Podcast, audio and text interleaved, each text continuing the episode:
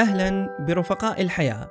أنا علي البحراني وهذا كان بودكاست جرافين الذي كان يأتيكم من منصة معنا معنا هي منصة ثقافية تهتم بنشر المعرفة الفلسفة والفنون. أدين بالشكر إلى صديقي العزيز بدر الحمود. هو أول شخص شجعني وأتاح لي الفرصة لصنع برنامجي الصوتي الأول وأسميناه جرافين. في ختام رحلة جرافين حاب أقول شكرا بدر وشكرا معنا لهذه الانطلاقة الجميلة وبإذن الله مستمرين جميعا في العطاء ونشر المعرفة. تكملة الرحلة ستكون مع منصة محتوايز. مجموعة من الشباب والشابات أخذوا على عاتقهم كيف يخلونك تشوف لكن باستخدام إذنك فقط. تخيل تقدر تشوف من إذنك بس؟ أو تتذوق بعينك؟ عندهم عدة برامج صوتية مع مبدعين ومبدعات. البعض منهم أصدقاء لي وسعيد جدا بالانضمام معهم. بحكم أن عندي برنامج علمي معروف على اليوتيوب اسمه يوريكا شو. فضلت أن أغير اسم البودكاست إلى نفس الاسم بودكاست يوريكا. برنامج صوتي علمي يلامس حياتنا اليومية وحتى ثقافتنا الدارجة. يوريكا أعزائي المستمعين كلمة يونانية تعني وجدتها. قصتها بدأت مع العالم الشهير أرخميدس. يوم من الأيام استدعاه ملك صقلية هيرون. كان الملك يشك في أن الصائغ الذي صنع له التاج أدخل فيه شوية من النحاس.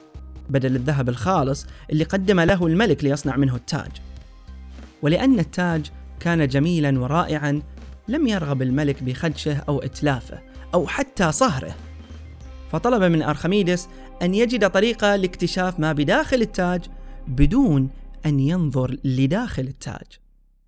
وبينما كان أرخميدس يفكر في حل هذه المعضلة ذهب إلى الاستحمام وعند دخوله في حوض مليء بالماء لاحظ أن الماء أزيح بمقدار جسمه المغمور فيه. هنا هب وخرج أرخميدس عاريا يجري صارخا يوريكا! يوريكا! الفكرة التي طرأت عليه سميت لاحقا بمبدأ أرخميدس. الفكرة أن كثافة أي مادة تعتمد على الكتلة والحجم. كثافة وكتلة الذهب معروفة لكن أرخميدس لم يجد طريقة لقياس حجم التاج بكل تفاصيله. عند غمره بالماء بالإمكان قياس حجم الماء المزاح الذي يساوي حجم التاج.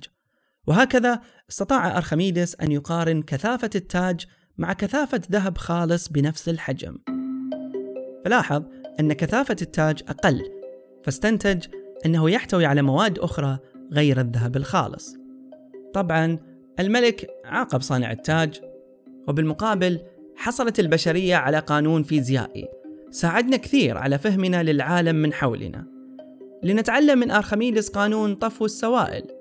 ونتعلم بأنفسنا طفو الأفكار ونستفيد من عقولنا بشكل أفضل. في بودكاست يوريكا سنسعى لإيجادها المعلومة المعرفة الدهشة. اشتركوا في البودكاست ونلقاكم في الحلقة القادمة. شاركونا نشر العلمي للعالم استفيدوا وأفيدوا في الحياة وكالعادة شكرا لفضولكم.